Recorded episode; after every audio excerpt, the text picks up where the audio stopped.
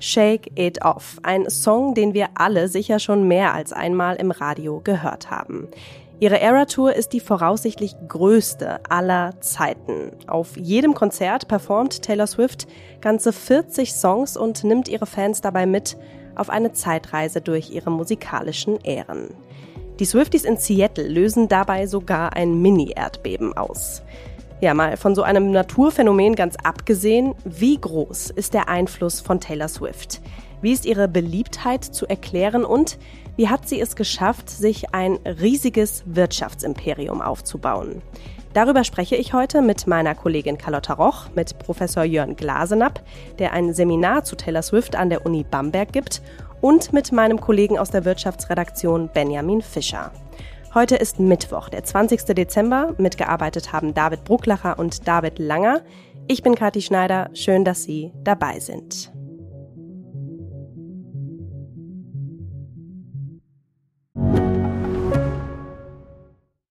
Jeder neue BMW 5er ist voller neuer Ideen. Was wäre, wenn man mit einem Blick in den Außenspiegel die Spur wechseln könnte? Wenn der Blinker automatisch einsetzen würde? und das Fahrzeug das Überholen für Sie übernehmen könnte. Dann wäre das der neue BMW i5 Touring. Erleben Sie jetzt das erste vollelektrische Touring-Modell seiner Klasse mit mehr als 30 möglichen Assistenzsystemen. Der neue BMW i5 Touring. Jetzt bei Ihrem BMW-Partner. Ja, ich spreche jetzt zuerst mit meiner Kollegin Carlotta Roch. Der ein oder andere kennt sie vielleicht noch aus Beiträgen hier im Podcast für Deutschland oder auch aus unserem Auslandspodcast Machtprobe. Carlotta ist bekennender Swifty und von ihr möchte ich mir jetzt erstmal den ganzen Hype um Taylor Swift als Künstlerin, aber auch als Musikerin, als Entertainerin erklären lassen. Hallo Carlotta, schön, dass du da bist. Hi Kathi, ich freue mich sehr, dass ich hier bin. Carlotta, kannst du dich noch an den Moment erinnern, in dem du ja ein richtiger Fan geworden bist? Also womit hat Taylor Swift dich denn begeistert? Also ich weiß auf jeden Fall, dass ich zum allerersten Mal, ich glaube, das war 2009, äh, Love Story gehört habe und irgendwie hat mich das sofort gecatcht, sage ich mhm. mal. Hab mir dann auch das erste, beziehungsweise für sie war es das zweite Album Fearless auf CD gekauft und äh, bei iTunes runtergeladen und dann rauf und runter gehört und da hatte sie mich dann eigentlich schon. Also das war's eigentlich. Also vielleicht lag es an, an Love Story oder halt dann eben auch an den Songtexten, aber das ging relativ schnell, würde ich sagen. Ja. Ja, apropos Love Story, was ist denn das Besondere an ihrer Musik? Also für viele klingen ja, also für viele Nicht-Swifties klingen ja einige ihrer Songs ja einfach nach Love-Songs. Für die Swifties geht das aber tiefer. Kannst du das am Beispiel vielleicht von Love Story erklären? Ja, was mich immer wahnsinnig berührt hat oder was mich immer wahnsinnig bestätigt hat, ist einfach, dass sie es geschafft hat, mit ihren Songs, vor allem mit ihren Texten, Sachen anzusprechen, die mir nicht in der gleichen Form, aber irgendwie doch auch schon mal so passiert sind oder vielleicht ähm, in späteren Jahren dann passiert sind. Und gerade die Themen Liebe, Freundschaft, Beziehungen, Liebeskummer, das zieht sich ja auch so ein bisschen wie ein roter Faden durch ihre Diskografie. Und ja, ich war, glaube ich, ja, ich glaube knapp 13, als ich angefangen habe. Und dann fängt man ja auch, dann kommt man in die Pubertät, dann lernt man zum ersten Mal Jungs kennen und irgendwie begleitet das einen dann die ganze Zeit auf diesem Prozess, sage ich mal. Und natürlich wenn man jetzt mit äh, 14, 15 diese Songs hört und meint, man hätte jetzt schon den Wahnsinns Liebeskummer gehabt und kann das jetzt total nachvollziehen, ist das was anderes, wenn, als wenn ich das jetzt hören würde. Aber ja, sie schafft es da einfach wahnsinnig nahbar zu sein, beziehungsweise es ist wahnsinnig nachvollziehbar. Man kann sich einfach wahnsinnig damit identifizieren, was sie da schreibt. Ja, dieses bodenständige, nahbare, Image von Taylor, das Mädchen von nebenan, ne, aus Pennsylvania. Wie nimmst du das wahr? Kaufst du ihr das ab? Kaufen die Fans ihr das ab? Also die Fans kaufen ihr das schon ab. Ich kaufe es ihr auch ab, aber ich bin trotzdem realistisch. Ich meine, die Frau ist halt ein Weltstar. Das ist eine Multimillionärin mit einem Wahnsinnsteam hinter sich. Also natürlich wenn ich sie irgendwie bei Paparazzi-Fotos abgelichtet sehe mit ihren Freundinnen, wie sie irgendwie in New York durch die Straßen schlendern und essen gehen, natürlich, dann denke ich mir, ach ja, die macht genau das Gleiche, was ich auch mache. und dann wiederum jettet die aber mit ihrem Privatjet durch die Welt. Sie ist nicht bodenständig. Also sie gibt sich bodenständig, aber sie ist es natürlich einfach äh, ihrem Status geschuldet, kann sie es einfach nicht sein, meiner Meinung nach. Und ähm, sie gibt sich meiner Meinung nach auch sehr viel Mühe, ihr Image zu kontrollieren. Also ich meine, ihre Netflix-Doku äh, Miss Americana, die ist vor, ich glaube, vier Jahren erschienen, hm. die wird ja von ihr abgenommen. Also das ist ja, natürlich zeigt sie sich da verletzlich und sie zeigt sich da äh, zweifelnd und sie weint und alles, aber schlussendlich ist diese Doku ja von ihr abgenommen worden und ich glaube sogar auch von ihr mitproduziert worden. Also sie weiß schon, beziehungsweise sie, alles, was von Taylor erscheint, ist auch von ihr abgesegnet. Also sie kontrolliert ihr Image schon sehr würde ich sagen.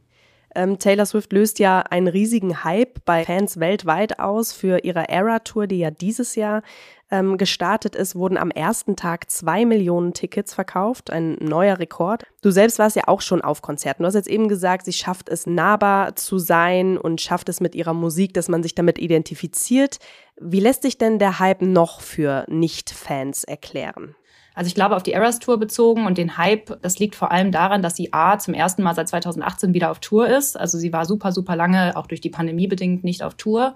Und in dem Zeitraum, in dem sie nicht auf Tour war, sind vier Alben erschienen, mhm. plus die Re-Recordings. Das heißt, sie hat es einfach, oder so erkläre ich mir das, es sind einfach wahnsinnig viele neue Fans dazugekommen. Und dadurch, dass äh, Taylor Swift jetzt in den vergangenen Jahren nochmal an Popularität gewonnen hat, haben natürlich auch einfach dann nochmal viel mehr Leute äh, Bock darauf bekommen, sie mal live zu sehen und eben vielleicht eben ein Ticket zu ergattern. Also ich war sowohl 2015 als auch 2018 auf Tour.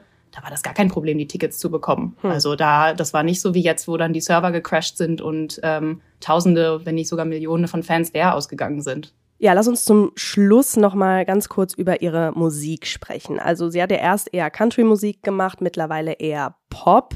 Gleich mit meinem nächsten Gesprächspartner werde ich auch noch mal näher über ihre musikalische Entwicklung sprechen, aber ich muss natürlich jetzt erstmal von dir wissen, welcher dein absoluter Lieblingssong ist und natürlich auch warum. Puh, ja, da äh, erwischst du mich, weil das ist natürlich eine ganz schwierige Frage für einen Taylor Swift-Fan. Ich meine, die Frau hat knapp 300 Songs rausgebracht und äh, ich würde sagen, das schwankt immer so ein bisschen. Wenn man jetzt auf meine Spotify Wrapped äh, 2023 hören würde, das ist vor kurzem rausgekommen, dann ist mein meistgehörter Taylor Swift-Song äh, Is It Over Now? Aber das ist ein relativ neuer Song, der war jetzt auf ihrem letzten äh, veröffentlichten Re-Recording-Album drauf. Deshalb glaube ich, lag das ein bisschen daran. Sonst, also ich muss schon sagen, zu meinen absoluten Lieblingssongs gehört schon auch immer noch äh, All Too Well. Das ist ein Song, der auf ihrem vierten Album äh, Red erschienen ist und auch immer noch so der absolute Fan-Favorit ist, würde ich mal sagen. Also auch nach all den Jahren. Und das ist auch vor allem ein Song, der auch von Kritikern mit der meist gelobt ist. Der hat einfach ein wahnsinniges Storytelling und da verarbeitet sie ja eine Beziehung, eine Trennung und der ist einfach wahnsinnig schön produziert. Die Songzeilen ja gehen direkt ins Herz und der ist schon immer noch super weit oben, muss ich sagen. Also da kommen immer mal wieder neue dazu, aber der ist schon un unangefochten da unter den, ich würde mal sagen, Top 5.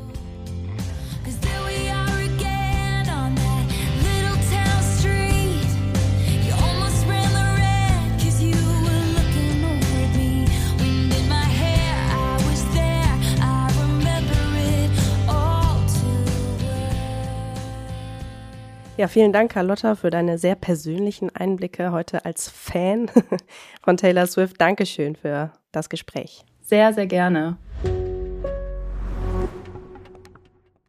Ja, Taylor Swift schafft es mit ihrer Musik, dass man sich verstanden fühlt und darin selbst wiedererkennt. Das sagt meine Kollegin Carlotta Roch. Ich bin jetzt verbunden mit Professor Jörn Glasenapp. An der Universität Bamberg hat er den Lehrstuhl für Literatur und Medien inne und er forscht unter anderem zu Popmusikkulturen. Aktuell bietet er seinen Studierenden ein Seminar zu Taylor Swift an und hat auch ein Buch über sie geschrieben, das im nächsten Jahr erscheint. Hallo, Herr Professor Glasenapp, schön, dass Sie sich die Zeit nehmen. Ja, sehr gerne. Hallo. Ja, ich freue mich. Ja, zuerst muss ich wissen natürlich, ein ganzes Seminar zu Taylor Swift, das klingt ja schon ziemlich außergewöhnlich. Wie kam sie denn dazu, das anzubieten? Ja, eigentlich ähm, ist das gar nicht so entfernt, äh, ein Seminar anzubieten. Es geht ja in meinem Fach um Popular Culture und Taylor Swift ist natürlich eine ganz gewaltig wichtige Figur. Und anhand von Taylor Swift kann man natürlich auch sehr viel Grundsätzliches erklären, wie Popular Culture, Populärkultur und Popmusik funktioniert. Gleichzeitig ist es mir aber auch wichtig, Taylor Swift durchaus auch als Künstlerin ernst zu nehmen mit ihrer Kunst und nicht nur immer als Beispiel, so kann man über Popular Culture nachdenken. Zum Beispiel, die Lyrics sind natürlich äh, sehr relevant, sehr wichtig, sehr klug bisweilen. Oder Taylor Swift und äh, ihre Fans und die äh, unterschiedlichen Fanpraktiken. Das ist natürlich alles sehr interessant und da reicht dann ein Seminar gerade mal so aus. Hm, klingt alles sehr spannend. Wir werden Teile davon heute anschneiden, werden wahrscheinlich nicht alles schaffen. Dafür müsste man dann schon ihr Seminar besuchen.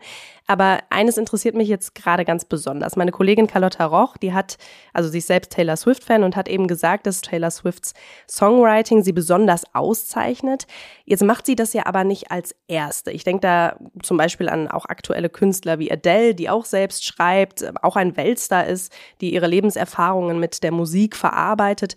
Warum ist das bei Taylor Swift so besonders? Bei Taylor Swift würde ich tatsächlich sagen, dass äh, die Möglichkeit, sich mit ihren Texten irgendwie resonant in Beziehung zu setzen, äh, sehr gut funktioniert und auch sehr, sehr breit funktioniert. Also die Anschlussfähigkeit dieser, ich sag mal, sehr subjektiven Texte. Die meisten Texte von Taylor Swift sind ja geradezu tagebuchartig, sehr, sehr aus ihrer Perspektive, aus ihrer Lebenswirklichkeit heraus formuliert, aber mit einer Allgemeingültigkeit und mit einem, ich sag mal, Angebot der Rezeption, äh, das sehr, sehr breit ist. Und äh, das führt wahrscheinlich dann auch mit der Kombination dieser, ähm, das kann ich schon sagen, glaube ich, Meisterschaft im Songwriting, schlicht äh, was die Musik, die Kompositionen anbelangt, dass sie derartig breit rezipiert wird. Also ich würde die Texte schon sehr sehr wichtig nehmen, auch bei der Rezeption. Die Swifties kennen die Texte und äh, betten sie so regelrecht in ihr eigenes Leben ein. Aber die Musik und die musikalisch-kompositorische Qualität ist natürlich auch erheblich. Und die sorgen dann zusammen, glaube ich, doch dazu, dass es zumindest eine gewisse Wahrscheinlichkeit gibt, dass diese Form von Kunst und populärer Kunst dann auch populär wird, tatsächlich. Ja. Gehen wir doch mal zurück zu ihren Anfängen kurz. Sie, sie ist ja so richtig durchgestartet als Country-Sängerin im Jahr 2006. Ähm, 2006, da war sie gerade mal 17 Jahre alt. Wie hat sie es denn geschafft, diese traditionellen Grenzen zwischen verschiedenen Musikgenres zu überschreiten? Ja, also sie startet tatsächlich im Country 2006 mit ihrem Debüt. Ein bemerkenswert gutes Debüt, glaube ich schon. Ein Debüt, was Taylor Swift schon zeigt, in dem, was sie später auch immer wieder machen wird und wofür sie bekannt werden wird. Dieses Album entsteht 2006 und äh, entsteht im Kontext, in dem äh, Country Music zumindest in den USA, aber wohl auch international keine Nischenmusik mehr war. Das darf man nicht vergessen. Äh, Country wird repräsentiert schon vorher natürlich durch so Leute wie Shania Twain zum Beispiel, Faith Hill oder den Dixie Chicks und äh, sie nimmt dieses Album auf, sorgt auch ganz massiv dafür, dass dieses Album über einen gewissen Zeitraum, man nennt das so Grower wahrscheinlich, zu einem großen, sehr erfolgreichen Album millionenfach verkauft wird. Und da ist sie in gewisser Weise, wird sie mit diesem ersten Album zu einem ähm, Country-Star und mit dem nächsten Album, Fearless, wird sie als Country-Star zum Weltstar. Da geht sie auf Welttournee, alleine auf Tournee und diese beiden Alben sind noch sozusagen im Country verortbar, wobei man sagen muss, das ist kein Country, natürlich nicht Love Story, You Belong With Me. Das sind keine Songs, äh, wie sie Johnny Cash singen würde oder Dolly Parton oder Emmylou Harris. Das ist klar, das ist schon sehr poppiger, ähm, sehr nah am Pop gebauter Country. Sie entschließt sich dann aber mit dem dritten, spätestens mit dem vierten Album Red, dass sie da tatsächlich aus dieser Box, dieser Zuschreibungsbox Country dann aus tritt, heraustritt. Und da wählt sie dann unter anderem auch die Kollaboration äh, mit diesem Überproduzenten Max Martin, den wir alle kennen natürlich von so Backstreet Boys, Britney Spears, Ka äh, Katy Perry, der wahrscheinlich wichtigste Hitmacher der 90er und 2000er Jahre. Und dann werden eben so Songs aufgenommen wie 22, aber We Are Never Ever Getting Back Together und natürlich I Knew You Were Trouble. Und das sind die drei Songs auf dem Album Red, das ansonsten doch eher noch dem weitesten Begriffe Country zugeordnet werden kann, die in gewisser Weise schon Pop sind. Mm. Ja, Sie haben jetzt eben schon I Knew You Were Trouble angesprochen, ein Song, den Sie 2012 ähm, veröffentlicht hat und der so ein bisschen bezeichnend ist, dass sie sich mehr und mehr dem Pop zugewandt hat. Sie haben das gerade schon ähm, eingehend erklärt. Warum das Ganze eigentlich? Um massentauglicher zu werden? Das glaube ich nicht unbedingt. Es ist ja immer müßig zu fragen, will sie noch erfolgreicher sein? Tut sie alles, um des Erfolges willen. Das kann man natürlich unterstellen. Sie dreht den Eros-Film, um noch mehr Geld zu generieren. Ja, das kann man machen. Ich glaube tatsächlich, äh, Taylor Swift ist so ähm, im Country-Bereich, diesen Bereich hat sie mit Red sehr stark in jeder Hinsicht in gewisser Weise ausgefüllt in äh, der Sache, dass sie tatsächlich künstlerisch, glaube ich, die Notwendigkeit sah, sich weiterzuentwickeln und dann das Genre zu wechseln in Richtung Pop. Sie ändert ja dann auch später in der Pandemie, geht sie mehr in den Indie-Folk-Bereich mit den Alben Folklore and Evermore. Sie ist also durchaus immer offen äh, für ich sag mal, unterschiedlichste äh, musikalische Genres und Stile. Mhm. Also sie ist da durchaus interessiert, äh, eine breite Range in jeder Hinsicht äh, sozusagen äh, aufzuweisen. Mhm. Ähm, ich will noch über einen anderen Song sprechen, und zwar Blank Space von 2014. Ähm, da spielt Taylor Swift so ein bisschen mit der Medienwahrnehmung ihrer Person.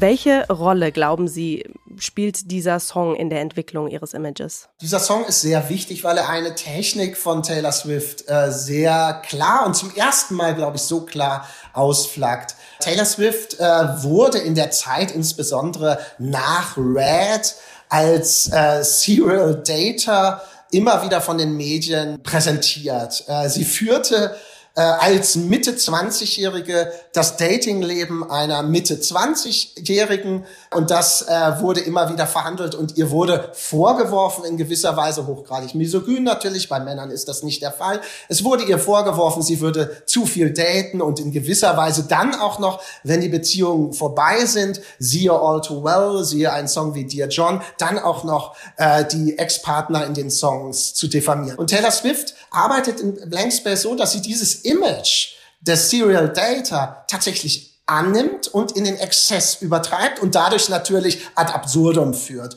Und das ist, glaube ich, sehr typisch für sie, dass sie sich Dinge äh, sehr genau anschaut, die Wahrnehmung ihrer selbst, ihrer Kunst, aber auch ihrer anderen Performances, Auftritte oder ihres Privatlebens, wie das medial behandelt wird und das äh, arbeitet sie dann in ihrer Kunst dann wieder auf. Und Blank Space wäre natürlich so ein Song, der im Exzess sich gegen das Bild natürlich äh, auf sehr, wie ich finde, sehr gelungene Art und Weise, musikalisch sowieso, aber auch textlich sehr humorvoll dann damit auseinandersetzt. Ja, apropos Medien und Image, ähm, inwiefern hat denn Social Media ja, dazu beigetragen, dass Swift so beliebt ist und auch bleibt? Äh, Social Media war schon wichtig bei dem ersten Album, das äh, Taylor Swift bereits sehr früh äh, erkannte, und das war für Country überhaupt nicht üblich, dass sie äh, mit den Fans durch Social Media in Kontakt trat. Man muss dazu wissen, äh, Country war natürlich eine Musik damals, als Taylor Swift auftrat. Man hielt Country immer für eine Musik äh, für 30 bis 40-Jährige, also nicht für Jugendliche, insbesondere nicht eine Jugendliche, die dann auch noch Problemlagen von Jugendlichen behandelt. Das hielt man einfach für nicht tragfähig, verkaufbar. Man hatte sich schwer geirrt, natürlich, das ist klar. Das beweist Taylor Swifts Karriere. Aber was auch wichtig ist, Taylor Swift hat sehr früh bereits das Marketing, das Selbstmarketing über Social Media betrieben und den Kontakt zu ihren Fans gesucht und das dezidiert über so MySpace etc. Und das hat sie natürlich dann äh, in den äh, weiteren Verlauf ihrer Karriere auch immer weiterhin getan. Und dann hat sich das natürlich verselbstständigt. Jetzt äh, muss Taylor Swift nicht mehr viel tun und trotzdem äh, ist natürlich ganz Social Media hm. voll von ihr. Sie ist wahnsinnig erfolgreich, eine riesige Beliebtheit dieser Frau. Ähm, wie kommt denn so jemand, ich meine, sie ist jetzt ja niemand, der darunter schon äh, maßgeblich zusammengebrochen scheint. Wie kommt man denn mit diesem Druck zurecht? da müssten Sie sie wirklich selber fragen. Ich kann es nicht genau sagen. Sie erscheint mir tatsächlich mit dem Erfolg gut umgehen zu können. Sie wirkt auf mich nicht derangiert. Ob sie es aber tatsächlich vielleicht doch ist, kann ich nicht sagen. Äh, ich glaube, es ist schwierig, wirklich zu sagen, was das Geheimnis ihres Erfolgs auch diesbezüglich ist, mit dem Erfolg umgehen zu können. Denn wir haben natürlich viele, viele äh, Beispiele auch aus der Popmusik, Amy Winehouse oder Kurt Cobain, die damit nicht umgehen konnten. Es kann sein, dass es wirklich mit der Familie zusammenhängt. Äh, sie ist immer noch in gewisser Weise, sie betrachtet sich selber oder ihr Dasein regelrecht als äh, Familienbusiness in gewisser Weise. Die Familie ist eng mit ihr verbunden und auch ja. das Unternehmen Swift in gewisser Weise. Aber das sind Spekulationen, da kann ich nichts zu sagen. Ja, über Taylor Swift als Businesswoman spreche ich jetzt gleich. Als letzte Frage an Sie, Herr Professor Glasenapp. Als Popstar wird Taylor Swift ja gerne in einem Atemzug mit Elvis Presley, mit Madonna, mit Michael Jackson genannt. Das sind ja schon große Namen. Würden Sie damit gehen? Ja, das würde ich natürlich, ich würde differenzieren natürlich. Zum Beispiel äh, Taylor Swift und Madonna sind, glaube ich, schon vergleichbar zwei Frauen, die sehr klar sozusagen die Entscheidung, die künstlerischen Entscheidungen selber getroffen haben oder mitverantwortet haben zumindest. Also mit anderen Worten, wir bekommen bei Taylor Swift und wir bekommen wahrscheinlich auch bei Madonna das, was Madonna irgendwie autorschaftsmäßig mit zu verantworten hat. Bei Elvis Presley war das ganz sicher nicht der Fall. Äh, da bekamen wir nicht Elvis Presley sozusagen als Autor seiner eigenen Karriere äh, präsentiert und wahrscheinlich bei Michael Jackson auch nicht so stark wie bei den beiden genannten Frauen. Ich glaube, erfolgsmäßig gibt es gar keine Diskussion, da, da spielt sie in der Liga aber ähm, so wie sie aufgestellt ist, als von mir aus auch Businesswoman, als Künstlerin, die ihre Entscheidung selber trifft, da ist sie, glaube ich, mit Madonna eher äh, äh, zu vergleichen. Vielen, vielen Dank, Herr Professor Glasnab, für Ihre Einschätzungen und Ihre Zeit heute. Dankeschön. Sehr, sehr gern. Ich habe zu danken. Tschüss. Jörn Glasenapp hat es gerade gesagt, die Familie könnte der Grund sein, warum Taylor Swift dem enormen Druck standhält und ist sicherlich auch ein Faktor, der sie zu einer erfolgreichen Geschäftsfrau gemacht hat, die nichts dem Zufall überlässt. Ihr Vater Börsenmakler, die Mutter hat im Marketing gearbeitet. Laut Forbes Magazine soll Taylor Swifts Vermögen mittlerweile über eine Milliarde Dollar betragen. Ja, über den Geschäftssinn der Musikerin und wo und wie sie überall die Wirtschaft ankurbelt, das bespreche ich jetzt mit meinem Kollegen aus der Wirtschaftsredaktion Benjamin Fischer. Hallo Benny. Hi Kathi. Benny, mit der Era Tour hat Taylor Swift 66 Konzerthallen in Amerika ausverkauft. Im nächsten Jahr wird die Tour weitergehen. Das wird voraussichtlich die größte Tour aller Zeiten sein, sagt man. Was macht diese Tour denn so besonders? Ja, besonders macht sie, glaube ich, vor allen Dingen der riesige Hype darum. Also große Touren gab es schon immer und gibt es auch nach wie vor. Und äh, auch dieser riesige Erfolg, äh, den hatten schon andere Touren. Das Besondere bei der Eras Tour ist natürlich jetzt wirklich der Hype ist riesengroß. Es sind sehr viele Konzerte. In Deutschland sind es Konzerte in drei Städten sogar. Und sie soll schon jetzt mehr als eine Milliarde Dollar nur mit Ticketeinnahmen eingenommen haben. Das ist auf jeden Fall Rekord. Da muss man immer dazu sagen, das liegt natürlich auch daran, dass die Tickets immer teurer werden, gerade für die großen Touren. Die Produktion wird teurer und alles wird aufwendiger. Aber äh, es wird wahrscheinlich auch nicht bei der eine Milliarde bleiben, weil, wie du gesagt hast, die Tour geht ja noch eine Weile weiter. Hm. Kann man das vergleichen mit vorherigen Touren von großen Künstlern? Wie viel haben die so eingenommen? Also der bisherige Rekordhalter war Elton John mit seiner Abschiedstour jetzt. Ich glaube, das waren ungefähr 800 Millionen Dollar. Auf jeden Fall weniger als eine Milliarde. Okay. Ja, die Ticketverkäufe, die haben ja sogar den Senatsausschuss in Amerika beschäftigt. Was war da genau los? Na, das ist letztendlich auch ein Thema, das am Ende wirklich wieder am Hype hängt. Der Ansturm auf die Tickets für die ersten US-Dates war einfach so groß, dass der Server da zusammengebrochen ist von Ticketmaster. Und im Anschluss gab es, wie man sich vorstellen kann, einige sehr verärgerte Fans. Und da es bei Taylor Swift, sagen wir mal, eben auch sehr viele Fans überhaupt gibt, war auch die Zahl der Verärgerten sehr groß.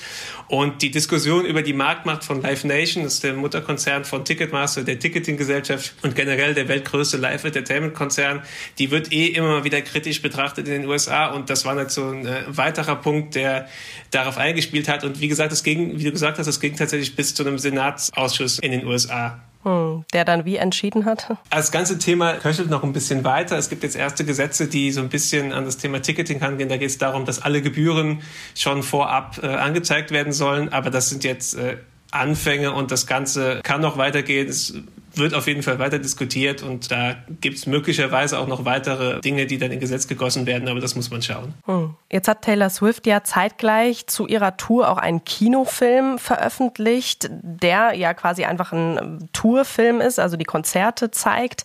Wie erfolgreich ist der denn? Kann man das schon bemessen? Also der hat schon mit dem Vorverkauf erste Rekorde wieder äh, aufgestellt und das Spannende an dem Tourfilm ist tatsächlich, wie du gesagt hast, äh, der wurde während der Tour jetzt gedreht und er wurde auch veröffentlicht, äh, während die Tour noch läuft. Also wir haben ja jetzt noch viele Monate mit der Areas Tour. Europa kommt noch und es gibt auch noch weitere Nordamerika-Dates nächstes Jahr.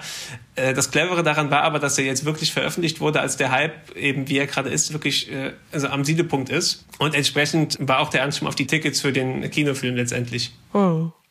Ja, wir sind jetzt schon mittendrin im Thema. Taylor Swift, nicht nur talentierte Musikerin, auch ziemlich kalkulierte Geschäftsfrau. Ich glaube, so kann man das sagen. Ein wichtiger Meilenstein, musikalisch und aber auch wirtschaftlich war, als sie sich mit ihrem alten Plattenlabel angelegt hat. Warum hat sie das gemacht? Na, sie hat sich weniger mit dem alten Plattenlabel angelegt. Äh, das Problem war am Ende, dass das Plattenlabel verkauft wurde. Oh. Und zwar an Scooter Brown, das ist ein amerikanischer äh, Musikmanager, unter anderem Manager von Justin Bieber. Und äh, um es mal ganz kurz zu fassen, die Beziehung zwischen Scooter Brown und Taylor Swift ist jetzt äh, nicht, nicht ganz so gut. Und äh, er hat das Label gekauft und damit auch die Rechte an ihren alten Aufnahmen, die sie damals, also ganz am Anfang, als sie den ersten Vertrag gemacht hat, dem Label überlassen hat. Dass das Label die Rechte an den Aufnahmen hat, ist erstmal nichts Besonderes. Das war vor allen Dingen damals, äh, 2005, relativ normal. Ein Label investiert in eine komplett unbekannte Künstlerin und geht natürlich Risiko ein, dass die Rechte da dann lange abgegeben wurden. Das war eigentlich Usus in der Industrie. Hm. Das Problem war natürlich jetzt nur, dass jetzt Scooter Brown, der Mann, den Swift dann auch öffentlichkeitswirksames Mobbings und so weiter bezichtigt hat, die Rechte hält. Und ihre Konsequenz daraus war letztendlich, dass sie, da sie die Songs selbst geschrieben hat, also es gibt die Rechte an der Aufnahme und die Rechte an den Text und Kompositionen und oh. letztere hält sie halt weiter. Und was sie jetzt gemacht hat, sie hat gesagt, okay, sobald die Klausel für die Wiederaufnahme von diesen Songs abgelaufen ist, nehme ich die einfach neu auf und veröffentliche sie neu. Und da ist sie jetzt schon eine Weile dran, sind einige Alben schon gekommen und Kalkül ist natürlich A, erstmal sie soll, will die alten Aufnahmen entwerten hm. und Thema clevere Geschäftsfrau. Natürlich streamen und kaufen die treuen Swifties äh, auch sehr gerne die Alben, an, die, äh, an denen sie jetzt die kompletten Rechte hält. Also das zahlt sich auch monetär aus. Ja.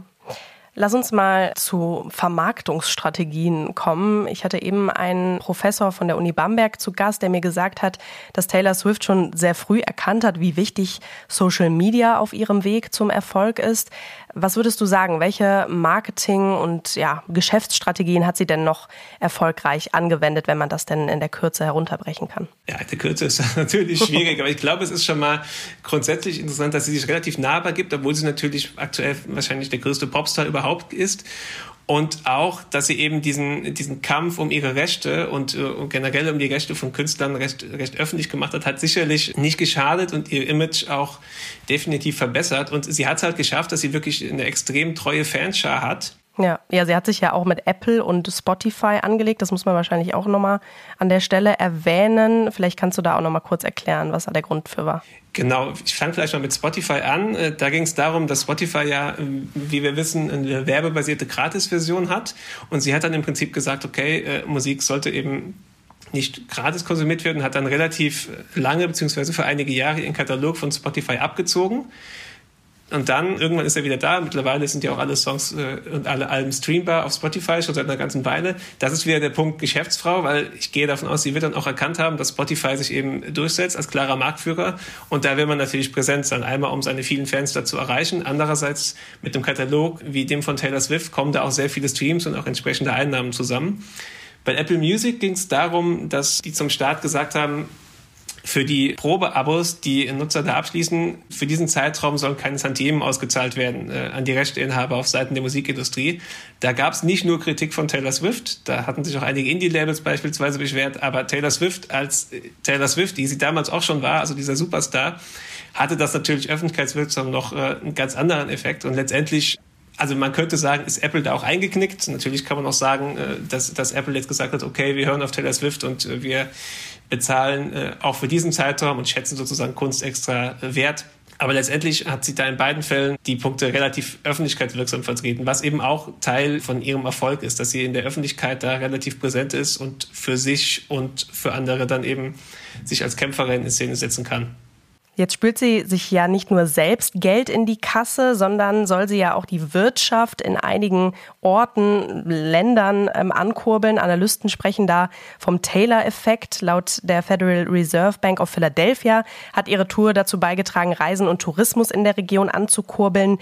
Politiker aus äh, etwa Thailand flehen sie an, dass sie in ihren Ländern doch spielen solle. Wie bewertest du das? Also es gibt halt diverse Zahlen, wie du schon sagst, aus verschiedensten Ländern, auch von verschiedensten äh, Kommunen beispielsweise. Die Tour hat auf jeden Fall einen riesigen Effekt. Das kann man unterschreiben und ich würde jetzt auch äh, sagen, dass viele von diesen Zahlen klingt erstmal so extrem besonders. Eine große Tour hat immer einen Effekt, das muss man natürlich dazu sagen. Also auch wenn jetzt drei Coldplay-Konzerte in einer Stadt äh, stattfinden, auch das hat einen Effekt. Bei Taylor Swift ist es eben, diese Tour ist eben dermaßen riesig und der Hype ist so groß, und die Fans sind eben auch die Fans, wie sie sind. Das ist dann wahrscheinlich einfach noch mal ein Ticken größer, wie vieles, äh, über das wir jetzt gerade mit Blick auf Taylor Swift reden. Ja, also der, der Effekt ist auf jeden Fall da und wird sich auch in äh, anderen Städten und Ländern dann, wenn die Tour weitergeht, sicherlich zeigen. Wie hm. groß er dann jeweils ist, das, das wird man sehen. Ja, vielen Dank, Benny, für das Gespräch. Danke dir.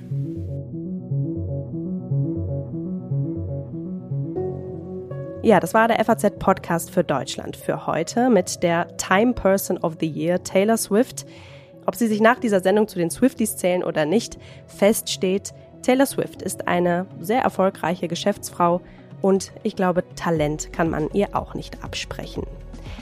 Ja, morgen geht es hier weiter mit meiner Kollegin Livia Gerster mit einem ernsten Thema. Trotz aller Aussichtslosigkeit in Nahost wollen wir aber Hoffnung wagen. Und zwar mit einem Israeli und einem Palästinenser. Beide haben enge Familienangehörige in diesem Konflikt verloren und reichen sich trotzdem die Hand, um gemeinsam für eine bessere Zukunft zu kämpfen. Machen Sie es gut und bis bald.